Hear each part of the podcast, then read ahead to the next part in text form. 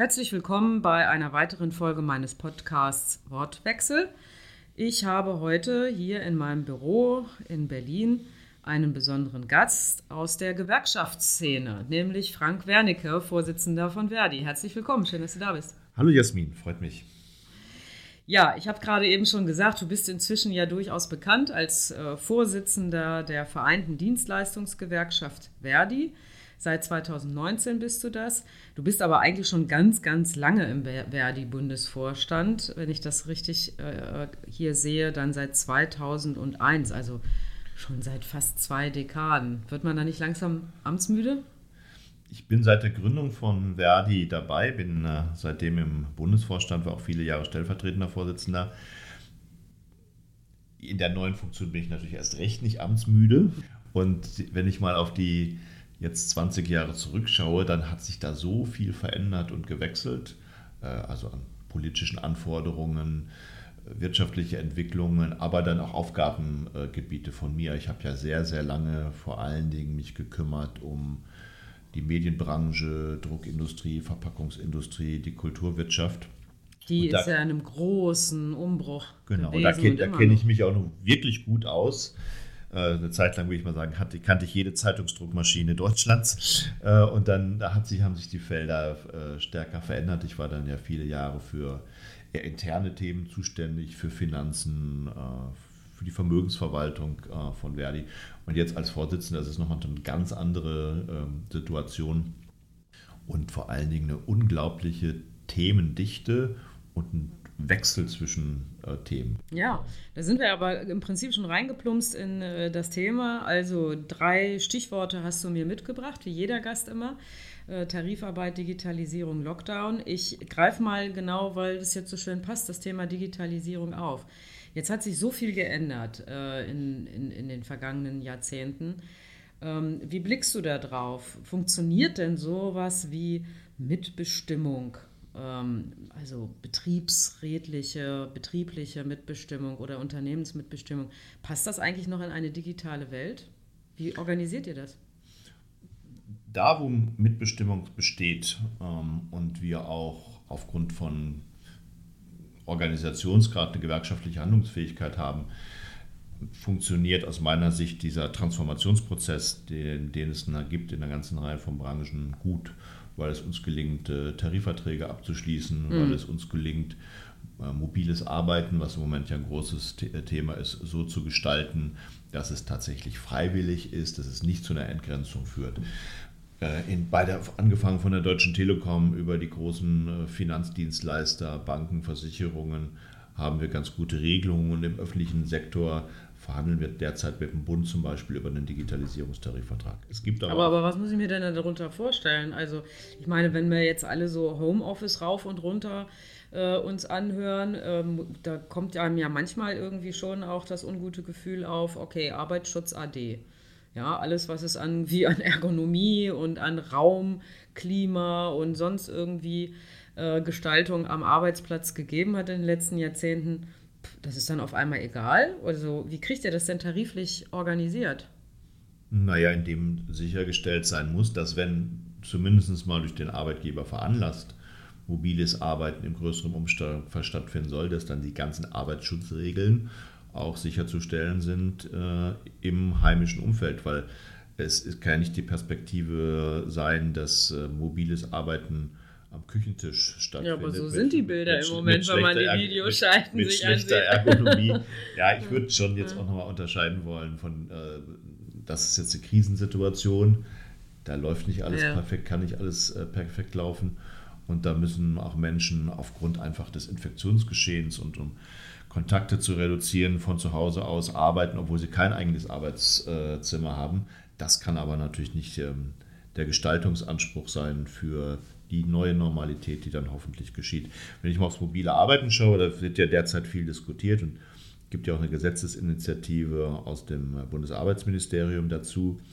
Ähm, mein Eindruck ist, dass im Moment größte, das größte Risiko ist, dass äh, bei vielen Konzernen die Controller jetzt merken, wie schön man doch Bürofl Büroflächen abmieten äh, kann mm, ja. und in mobiles Arbeiten orientieren bei den großen Finanzdienstleistungskonzernen oder auch bei der Deutschen Telekom bei den Wirtschaftsprüfungsgesellschaften gibt es überall Programme, wo innerhalb von kürzester Zeit 30, 40 Prozent der Büroflächen abgemietet werden sollen und auf mobiles Arbeiten orientiert werden sollen. Da, da kommt also richtig was auf uns zu äh, und das gilt es, gilt es zu gestalten. Auch dass es immer noch das Recht gibt, trotzdem zusammenzukommen und keine, nicht zu einer völligen Verein Ja, irre, ne? Also jetzt muss man sozusagen schon das Recht auf einen äh, tatsächlich physischen Arbeitsplatz irgendwie schon regeln, ähm, damit nicht irgendwie dieser Teil der Flexibilisierung auch dazu führt, dass sich der Arbeitgeber an der Stelle bestimmter Verantwortung entledigt. Ne? Ich bin schon sehr dafür, das ist ja auch Teil der Gesetzesinitiative, dass da, wo es möglich ist, ähm, auch ähm, zumindest mal ein Erörterungsrecht gibt gegenüber dem Arbeitgeber, ob mhm. mobiles Arbeiten möglich ist. Aber die mindestens genauso große äh, Baustelle ist, ein Recht auf den Schreibtisch im Zweifelsfall ja. sicherzustellen. Ja. Äh, und deshalb müssen an der Stelle. Aber wer entscheidet denn die, dann? Die Mitbestimmungsrechte erweitert werden. Wir brauchen eine Erweiterung der betrieblichen Mitbestimmung, Paragraph 87, wo die Dinge geregelt sind, wo ganz klar ist, dass die Einführung von mobilem Arbeiten einem vollen Mitbestimmungsrecht von Betriebsräten unterliegt, im Zweifelsfall auch Einigungsstellen bewährt. Eher nicht zu einer Sitzung angereist werden.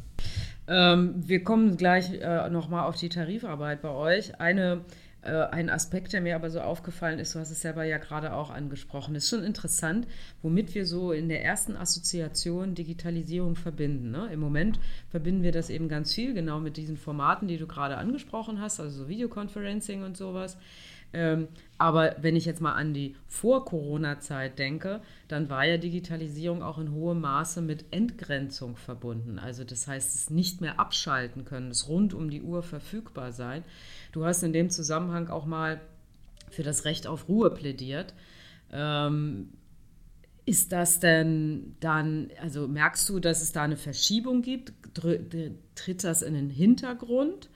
Oder würdest du sagen, nein, nein, also das wird, sobald wir das Videoconferencing etabliert haben, wird das eigentlich die neue große Frage bleiben, die wir als Gewerkschaft zu gestalten haben. Wie kriegen wir ein Recht auf Ruhe durchgesetzt? Wenn wir mal an die Vor-Corona-Zeiten denken, äh, dann wurde ja ganz viel unter dem Stichwort äh, künstliche Intelligenz äh, und so diskutiert. Das ist natürlich alles gar nicht weg.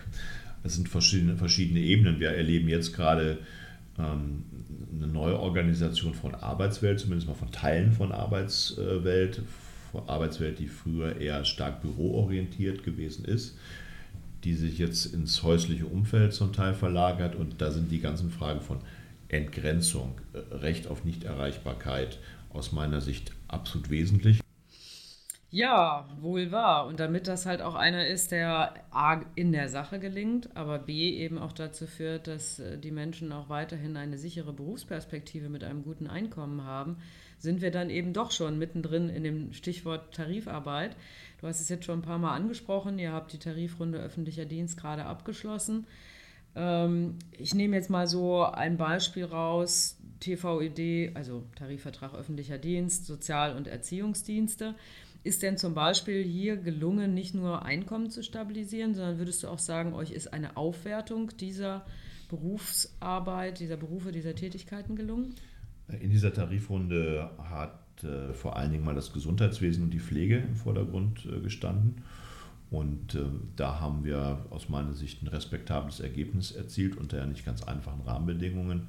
Der Tarifvertrag läuft jetzt bis Ende 2022 und die Steigerungen die Einkommenssteigerungen für Beschäftigte in der Pflege, das gilt sowohl fürs Gesundheitswesen als auch für die Altenpflege oder andere Pflegeeinrichtungen, sind ungefähr 8,5 Prozent und für Intensivpflegerinnen und Intensivpfleger sogar 10 Prozent. Da ist wirklich ein deutlicher Sprung nach vorne gelungen und das hat natürlich neben der rein finanziellen Seite auch eine Wertigkeit und steigert hoffentlich die Attraktivität auch von Berufsausbildung, weil wir ja. gerade im Gesundheitswesen ja einen, einen riesigen Mangel äh, haben. Der Sozial- und Erziehungsdienst, also Kitas, äh, Sozialarbeit, ist nochmal ein eigenes äh, Feld, wo wir uns eigentlich vorgenommen hatten, auch in diesem Frühjahr ähm, über ein großes Tarifprojekt Fortschritte zu erzielen. Wir haben sogar angefangen zu verhandeln mit den kommunalen Arbeitgebern, aber dann kam Corona dazwischen, sodass wir das im nächsten Jahr wieder scharf stellen werden. Aber das sind für uns ganz wichtige Felder, das gesamte, der ganze Bereich Pflege, Gesundheitswesen und äh, Sozial- und Erziehungsdienst. Äh, da braucht es weitere Fortschritte, um den großen Fachkräftebedarf, den es dort gibt, überhaupt decken zu können. Wir haben vorhin im, im, im Vorgespräch auch über Respekt gesprochen, den die Menschen sich äh, mit ihrer Arbeit wünschen oder für ihre Arbeit halt auch, die sie leisten, wünschen.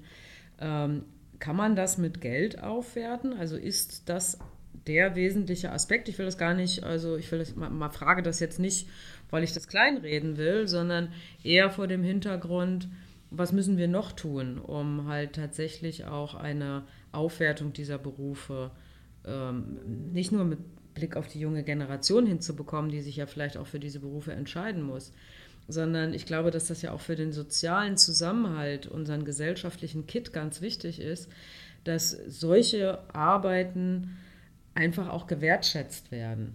Ähm, passiert das jetzt von alleine in Corona-Zeiten, weil alle auf einmal merken, wie wichtig das ist? Oder wie kriegen wir Respekt und Wertschätzung für diese mein, Aufgaben mein besser Eindruck hin? ist nicht, dass die Arbeit im Gesundheitswesen oder in der Altenpflege nicht gewertschätzt und respektiert wird. Das ist mhm. jetzt nochmal ein besonderer Fokus natürlich, ja. insbesondere auf das Gesundheitswesen aufgrund der Pandemie und wo auch die Belastungsgrenzen natürlich des Gesundheitswesens nochmal deutlich werden. Ähm, Geld spielt schon eine Rolle, klar. Äh, aber das zweite große Thema ist die Frage von Arbeitsverdichtung, von Leistungsverdichtung und von Personalausstattung.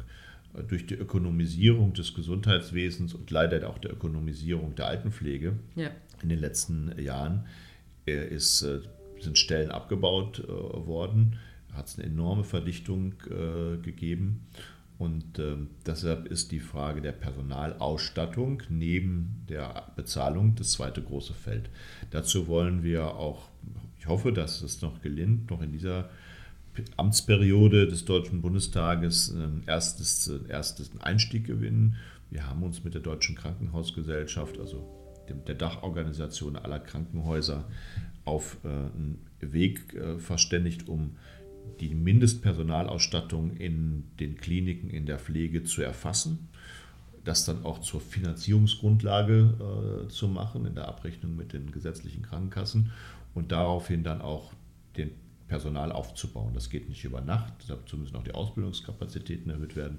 Man muss ja erstmal wissen, wohin soll es eigentlich gehen. Was ist eigentlich die angemessene Personalbesetzung in, mhm. in, in Pflegebereichen. Dazu gehört zum Beispiel, dass Intensivpflegerinnen und Intensivpfleger äh, nachts nicht alleine sein dürfen auf Station, sondern mhm. mindestens eine Besetzung zu zweit stattfindet. Das sind ganz elementare Fragen, die dann was damit zu tun haben, äh, wie attraktiv sind diese Berufe und halten es die Menschen überhaupt lange aus, in diesen Berufen zu sein? Weil das, glaube ich, ist ein ganz wichtiger in, Pflege, in Pflegeberufen ja. steigen viele früh aus oder fangen an, ihre Arbeitszeit zu reduzieren, individuell. Ja, oder ähm, ich bin ja auch ähm, Präsidentin des Bezirksverbands Hannover der AWO. Und dort beispielsweise kriegen wir einfach ein massives Problem, dass viele gerade auch im Pflegebereich in die Zeit- und Leiharbeit gehen, weil dort bessere Löhne gezahlt werden. Das kann sich die Zeit- und Leiharbeit deswegen erlauben, weil es halt ein Fachkräftemangel gibt und gleichzeitig aber die Schichten und die Dienste, die man tätigen muss, sich eher selber einteilen und gestalten kann. Das heißt, uns verlassen ganz praktisch gesehen ähm, hochqualifizierte Fachkräfte, gehen in die Zeitarbeit, die wir uns dann teurer wieder zurückkaufen müssen, zum Teil mit 20, 30 Prozent Aufschlägen, ähm, die aber dann eben auch ganz klar sagen, ich mache kein, mach keinen Nachtdienst alleine. Dafür stehe ich nicht zur Verfügung. Und das äh, zeigt natürlich, dass eigentlich in dieser Branche insgesamt einfach eine, ein totales Chaos besteht, ja nicht zuletzt deswegen, weil wir keinen geschlossenen Tarifvertrag für diese Branche haben.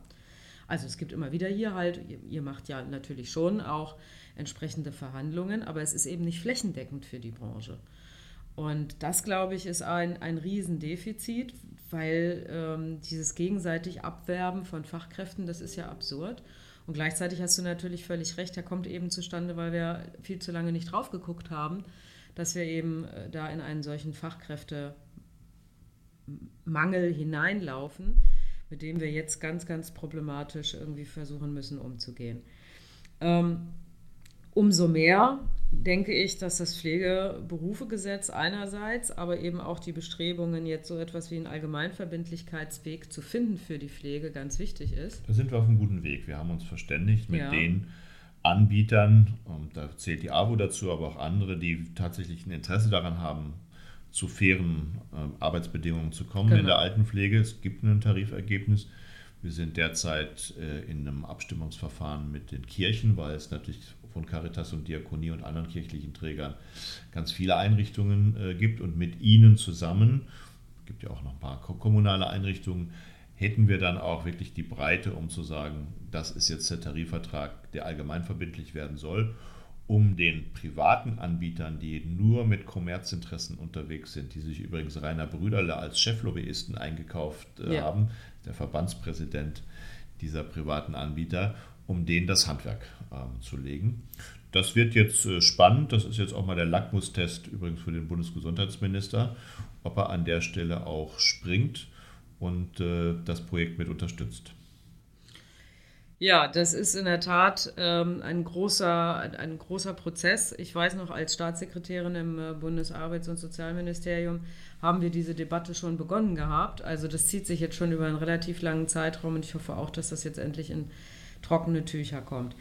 Ähm, trotzdem gerade natürlich auch mit Blick auf die jetzige Pandemie. Ähm, wie ist das, wenn ihr dann jetzt dort in die Tarifauseinandersetzung geht? Ähm, da müsstet ihr euch ja hier und da schon auch ganz schön Kritik anhören für diese Streiks. Ähm, wie hält man das durch? Beziehungsweise was ist deine, ja, was ist, äh, was ist deine deine Argumentation oder was würdest du halt Menschen sagen, die sagen, ich finde das nicht angemessen, dass ihr jetzt in den Bereichen, die wir so dringend brauchen, euch auch noch Streiks erlaubt? Naja, wir haben ja erstmal ein Tarifergebnis und ähm, das Tarifergebnis ist keinen Tag zu früh gekommen, weil vollkommen klar ist, dass angesichts der jetzt steigenden Infektionen und des Teil-Shutdowns, die wir haben, wir keine Arbeitskämpfe in Kliniken hätten fortführen können, sondern die Alternative wäre gewesen, dass wir die Tarifrunde hätten unterbrechen müssen äh, bis ins kommende Frühjahr. Jetzt haben wir ein Ergebnis. Diese Streiks waren notwendig, weil nur durch die Arbeitskampfmaßnahmen, es waren ungefähr 250.000 Warnstreikteilnehmerinnen und Warnstreikteilnehmer, die sich beteiligt haben, ist es dann am Ende gelungen, das, was wir an Fortschritten erzielen mhm. konnten in den Tarifverhandlungen, ich habe darauf hingewiesen, Steigerung von 8,5 oder auch 10 Prozent in der Pflege überhaupt zu erreichen. Bis zum Beginn des letzten Verhandlungstermins hat sich da wenig bewegt. Wir haben immer gesagt, wir streiken äh, mit Abstand. Wir haben gute Hygienekonzepte äh, äh, gehabt und selbstverständlich in Krankenhäusern zum Beispiel auch immer Notdienstvereinbarungen, da, was, weil das, das Patientenwohl natürlich oberste Priorität hat. Warum gelingt das denn dann eigentlich nicht bei Amazon? Also da seid ihr ja schon lange in, dem, in der Tarifauseinandersetzung und es gibt immer wieder Streiks. Ne, Amazon, wir wissen das alle, ist ein, äh, man macht Riesengeschäfte, gerade jetzt auch in der Pandemie. Ähm, die jetzt mal lahmzulegen, warum funktioniert das nicht? Der alte Spruch, alle Räder stehen still, wenn dein starker Arm das will. Wir lähmen die auch. Ähm, die nervt es ziemlich, dass wir streiken. Übrigens jetzt auch in diesen Tagen im Vorweihnachtsgeschäft und bei diesen diversen Sonderaktionen, die die so machen, äh, werden wir da spürbar sein. Und das hat auch Wirkung. Ähm, Amazon erhöht in schöner Regelmäßigkeit äh, die Löhne. Hm. Nach jedem Streik steigen auch die Löhne. Mhm. Wir haben auch jetzt Weihnachtsgeld. Um eine Begründung zu haben, nicht den Tarifvertrag mit euch machen zu müssen oder was? Ja, sie wollen keinen Tarifvertrag machen, aber trotzdem ist es so, dass wir dort Stück für Stück deutliche Verbesserungen für die dort organisierten Kolleginnen und Kollegen äh, erzielen. Ähm, insofern ist das überhaupt gar keine Misserfolgsgeschichte. Ich wünsche mir natürlich, dass, dass das, was wir erreichen, irgendwann mal auch in den niedergeschriebenen Tarifvertrag äh, zur Geltung kommt. Aus der Perspektive der Beschäftigten ist es aber eigentlich relativ egal, ob der Fortschritt nach einem Streik in einem niedergeschriebenen Tarifvertrag äh, organisiert ist oder ob es halt einfach mehr Geld aufs Konto gibt. Insofern werden wir dort, äh, werden wir dort weitermachen. Okay. Und das, das so organisiert ihr euch auch nach wie vor die Geschlossenheit, äh, dass dann doch viele Beschäftigte sich auch immer wieder motiviert fühlen, eben genau auch in solche Streiks zu gehen. Weil ihr eben auch auf diese Art durchaus Erfolge nachzuweisen habt. Es ist ja, kann ja zermürbend sein, ne? immer wieder Leute in den Streik zu schicken und dann kommt nachher hinten nichts raus. Wenn nichts rauskommen würde, hätten wir ein Problem. aber wir, wir erzielen, dort, ja, äh, erzielen okay. dort Fortschritte. Ja, äh, natürlich müssen wir jetzt zum Abschluss einfach nochmal das Stichwort Lockdown aufgreifen. Ähm, wir haben es hier und da ja schon auch angedeutet. Sag mal nochmal deine Einschätzung. Ich finde ja sowieso erstmal, dass der Begriff Lockdown hier für Deutschland gar nicht so richtig passend ist. Wir haben keinen wirklichen Lockdown, wenn man sich das anschaut, was in, in, in Spanien, in Italien, aber auch in anderen Ländern, von China ganz zu schweigen oder so, an Maßnahmen alles ergriffen wurde es ist ja ein Reduzieren des, äh, ich sag mal, gesellschaftlichen Kontakt, der gesellschaftlichen Kontaktaufnahme. Trotzdem hat es natürlich schwerwiegende wirtschaftliche Folgen auch für unser Land. Und da sind einige Branchen besonders von betroffen. Verdi ist ja nun eine breit aufgestellte Organisation. Ihr habt wirklich, ich sag mal, ganz klassisches tarifpolitisches Kerngeschäft, das seit Jahrzehnten läuft ähm, und wo ihr gut organisiert seid und ihr habt eben auch Bereiche, die ganz kleinteilig sind, die modern sind, die, wir haben vorhin über Digitalisierung gesprochen, also die auch ganz neu entstanden sind in den letzten Jahren. Ähm, wo siehst du quasi noch den größten Bedarf, vielleicht Menschen in den Blick zu nehmen, die nicht so in den klassischen Bereich gehören und die nicht ab, ausreichend abgesichert sind? Und wie macht man es? Na, wir haben vor allen Dingen zwei Bereiche, die besonders betroffen sind jetzt von der Situation. Das ist der Flugverkehr und der gesamte Bereich des Tourismus. Da haben wir es aber in, in, in regelmäßig mit eher größeren Unternehmen zu tun, allen voran die Lufthansa, äh, wo wir in Verhandlungen sind. Das ist alles sehr schwierig und die wirtschaftliche Lage ist auch wirklich extrem problematisch. Ähm, trotzdem geht da über, Weg, über den Weg der Tarifverträge noch manches. Äh, der zweite Bereich, der besonders betroffen ist, ist die gesamte Veranstaltungswirtschaft äh, und auch der Kulturbereich. Wir sind zum Beispiel ziemlich gut organisiert im Bereich von Musicals, auch bei Kinos und ähnlichen äh, Einrichtungen. Und das ist wirklich bitter. Da sind auch sehr viele Solo-Selbstständige. Wir sind ja die Gewerkschaft im DGB, die einige 10.000 Solo-Selbstständige organisiert, gerade aus Einige 10.000? Ja, ein, einige und gerade aus dem Kulturbereich, gerade aus dem Veranstaltungswesen. Mhm. Und äh, da ist es wirklich jetzt wichtig, dass dort ähm, es eine, zu einer staatlichen Leistung kommt. Es ist jetzt ja vorgesehen, dass für den November 75 Prozent des Ausfalles ähm, durch Mittel des Bundeshaushaltes ausgeglichen werden soll. Das heißt, es wird geguckt, was ist im November 19 an Umsatz generiert worden. Und äh, 75 Prozent davon sollen jetzt im November 2020 ausgeglichen werden. Das ist das erste Mal seit äh, den Regelungen ab März, dem Teil-Shutdown, dass es überhaupt eine adäquate Auffanglösung für Solo-Selbstständige in der Kreativwirtschaft gibt. Und ich will sagen, das kann dann mit dem November nicht vorbei sein, sondern wenn die Bedingungen auch im Dezember, im Januar, im Februar so sind, dann muss gerade für Solo-Selbstständigen mit sehr kleinen äh, Einkommen äh, diese Regelung fortgeführt werden. Ja, wobei ich ein bisschen dem widersprechen würde, dass es das erstmalig ist. Also es gibt ja, wir haben ja schon eine ganze Reihe von Maßnahmen auch äh, ergriffen und ich will mal ein bisschen grundsätzlicher nochmal einsteigen. Wir haben zum Beispiel die deutlichen Erleichterungen in der Grundsicherung. Ähm, und du wirst das ja wahrscheinlich äh, eben auch mit Blick auf deine Mitglieder und Beschäftigten auch selber wissen. Wir kommen jetzt in die Situation, dass einige natürlich noch nie in ihrem Leben daran gedacht haben, überhaupt Grundsicherung zu beantragen und jetzt sich aber ähm, das als einen Makel empfinden, zum Sozialamt gehen zu müssen. Da frage ich mich so ein bisschen, ist das eigentlich angemessen? Ist das angemessen auch mit Blick auf Beschäftigte, die in Kurzarbeit gehen mussten, die vorher schon keine ähm, besonders überquellende Einkommenssituation hatten und die durch die Kurzarbeit jetzt auf ein Niveau rücken, rutschen, äh, gerade auch vielleicht mit Blick auf ihre Familie, wo sie aufstockende Hilfen beantragen müssen. Die schicken wir alle in dieses System und dann sagen wir aber, der Solo-Selbstständige, der braucht jetzt quasi eine Sonderbehandlung. Das finde ich schon auch fragwürdig. Das ist ja so der, sagen wir mal, sehr grundsätzliche Disput, den wir da haben. Ja, da haben wir in der Tat eine unterschiedliche Einschätzung.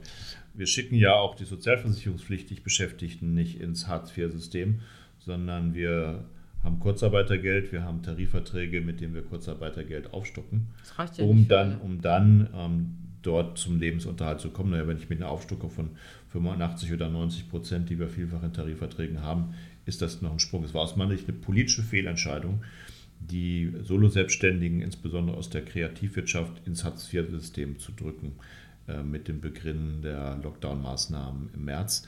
Es sind auch ganz wenige dort tatsächlich äh, angekommen. Auch die Bundesagentur für Arbeit schlägt die Hände auf den Kopf, über den Kopf zusammen und sagt, das ist überhaupt gar nicht das Geschäft, was wir gut machen können. Mhm. Es hätte dort einen anderen eigenständigen Absicherungsweg geben müssen. Das wird jetzt spät erkannt mit den Maßnahmen, die ab November greifen äh, sollen. Und ähm, das ist aus meiner Sicht eine überfällige politische Korrektur.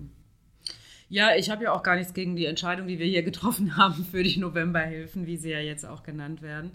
Ähm, ich, ich will damit eigentlich eher die grundsätzliche Frage nochmal, die deutlich wird, auch ansprechen. Und ich glaube, wir brauchen da einfach auch eine andere Lösung.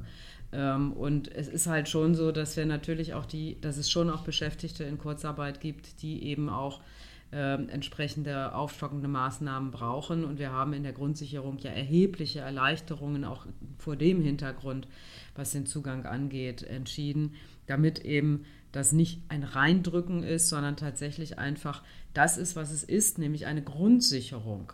allein das ähm, Festhalten an der, an, der, an der Bedarfsgemeinschaftsüberprüfung ist äh, eines der ganz großen Hindernisse, weshalb es vielfach überhaupt gar nicht zu Zahlungen äh, kommt.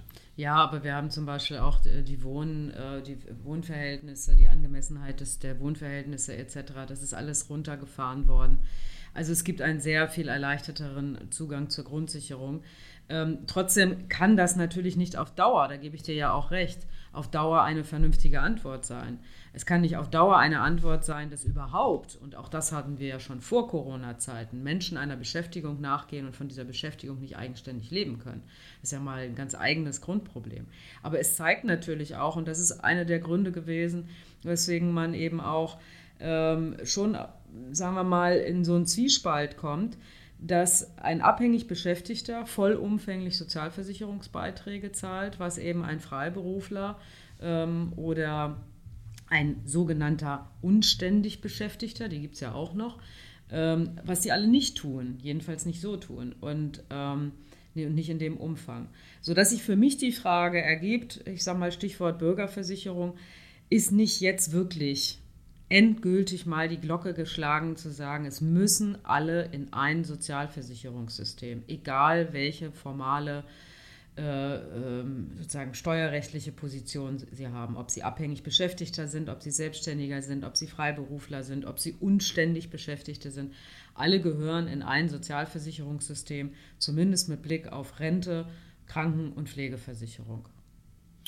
Das stimmt. Ähm, die ganz konkrete Frage ist jetzt ja, traut sich die Bundesregierung noch in dieser Legislaturperiode Solo-Selbstständige in die gesetzliche Rentenversicherung äh, einzubeziehen, wofür wir sehr sind. Ja. Ähm, aber im Moment nehme ich ja wahr, man ringt so mit sich, ob man noch springen will oder nicht, weil das Thema ist, wenn man ins Detail geht, sehr kompliziert. Stellt sich jetzt Beispiel die Frage, woher kommt eigentlich der Arbeitgeberanteil für die gesetzliche Rentenversicherung? Es muss ja von den Auftraggebern kommen und das zu administrieren und zu organisieren, ist ja, extrem aber, schwierig. Aber weißt du, Frank, was ich mich da immer gefragt habe, wir kennen doch das System der Künstlersozialkasse. Da ist es so, dass der Auftraggeber, also es geht, läuft gar nicht über den Auftragnehmer, sondern dass der Auftraggeber direkt ausgewiesen in einem entsprechenden äh, äh, Dienstleistungsvertrag oder, oder, oder wie auch immer ähm, dann halt eben drinsteht, dass ein entsprechendes Honorar bezahlt wird und dann entsprechende Prozente halt an die Künstlersozialkasse und zwar direkt gezahlt werden. Das ist doch ein System, das man eigentlich wunderbar übertragen könnte, zu sagen, ja, dann ist halt so ein Freiberufler beispielsweise einer, der dann halt eben auch natürlich für seine Krankenkasse eben den Arbeitnehmeranteil zahlt aber bei jedem Auftrag, den er nimmt, wird ausgewiesen, dass der Auftraggeber eben auch einen entsprechenden prozentuellen Beitrag eben auch an die Krankenkasse überträgt. Dann hätte man zumindest man könnte, ein angelehntes man könnte, man könnte, man könnte sowas wie einen Sozialversicherungszuschlag, so wie auch die Mehrwertsteuer ja. ausgewiesen werden muss, genau. auf einer Rechnung machen. Ja, das ist ja auch unser, unser Vorschlag, wogegen es aber erheblichste Widerstände aus der Wirtschaft gibt. Nur darf man nicht vergessen, auch bei der Künstlersozialversicherung ist es ja so, dass gesagt wird, a, in bestimmten Bereichen ist das so filigran, dass das nicht mehr geht und deshalb springt der Staat ein. Hm. Ein Drittel der Einnahmen aus der Kunstsozial ja. sind, sind staatlich. Das und das ist natürlich eine, eine, das ist einer sehr fundamentalen Frage. Ist dieses System für alle Solo-Selbstständigen oder auch alle Selbstständigen, weil es geht mhm. ja nicht nur um Solo-Selbstständige, die in die Rentenversicherung einbezogen werden sollen, übertragbar, weil das wäre natürlich wiederum eine Privilegierung äh, von in der Tat Selbstständigen gegenüber äh, anderen äh, sozialversicherungspflichtig Beschäftigten. Das ist, das ist, das die, stimmt. das ist sozusagen die, das ist die, die, die Herstellung dieses Auftraggeberanteiles, der, der analog wäre zum Arbeitgeberanteil bei gesetzlichen Rentenversicherungen, ist äh, nicht einfach in der, in der, in der Umsetzung. Deshalb gibt es da auch so viel Gezurre noch im Moment, äh, mit, dieser, mit einer Gesetzesinitiative nach vorne zu gehen. Aber die Corona-Krise äh, zeigt, äh, insbesondere Solo-Selbstständige mit kleinen Einkommen sind diejenigen, die am wenigsten geschützt sind. Eben. neben übrigens den diejenigen, die 624 Euro Jobs hatten die, und auch Minijobber, die auch keine soziale Absicherung haben. Da sind die Handlungsbedarfe nochmal sehr deutlich geworden. Das wäre ja eben auch genau der Punkt. Also es nützt ja nichts, ne? wenn wir am Ende des Tages sagen, das sind aber Beschäftigungsverhältnisse oder Tätigkeiten, die so unsicher sind, dass dann immer wieder in die Lücke halt eben doch in irgendeiner Art und Weise ja sowieso der Steuerzahler treten muss, zum Beispiel mit Grundsicherung. Ähm, oder aber, äh, wenn wir auch umgekehrt schauen, dass natürlich auch die deutsche Rentenversicherung ja inzwischen ja durchaus auch erhebliche mit steuerfinanzierte ähm, Unterstützung bekommt. Es sind ja nicht alleine Beiträge, aus denen die Rentenbeiträge bezahlt werden, äh, die Rentenleistungen. Dann relativiert sich dieser Vorwurf auch, weswegen ich ehrlich gesagt sagen würde, naja, Hauptsache, wir kriegen jetzt erstmal den Einstieg, dass wir sagen, wir wollen niemanden mehr in dieser Republik, egal in welcher Tätigkeit, sehen, der nicht unter den Schutz eines, eines Sozialstaates fällt, und zwar nicht nur mit Blick auf ein unteres Niveau, äh, das, durch das er nicht durchfallen soll, sondern wirklich als eigene, selbst erwirtschaftete Leistungsbezüge. Das wäre mein Ziel. Und ich kann dir jedenfalls nur versichern, äh, auch wenn es jetzt nochmal speziell um die Solo-Selbstständigen in der Rentenversicherung geht, ähm, wir arbeiten da jetzt ganz lange dran, aber wenn, dann scheitert es mit Sicherheit nicht an dem SPD-Teil dieser Bundesregierung und wir werden da dranbleiben, bis wir es durchgesetzt dann, haben. Dann freue ich mich ja, dass der, der Gesetzentwurf, der vermutlich ja schon in den Schubladen des Ministeriums liegt, noch in diesem Jahr das Licht der Welt erblickt. Das finde ich ist doch ein schöner Ausklang, also mit Blick auch auf die fast schon vorweihnachtliche Zeit.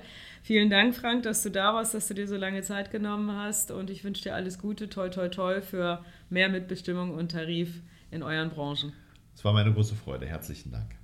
Tschüss.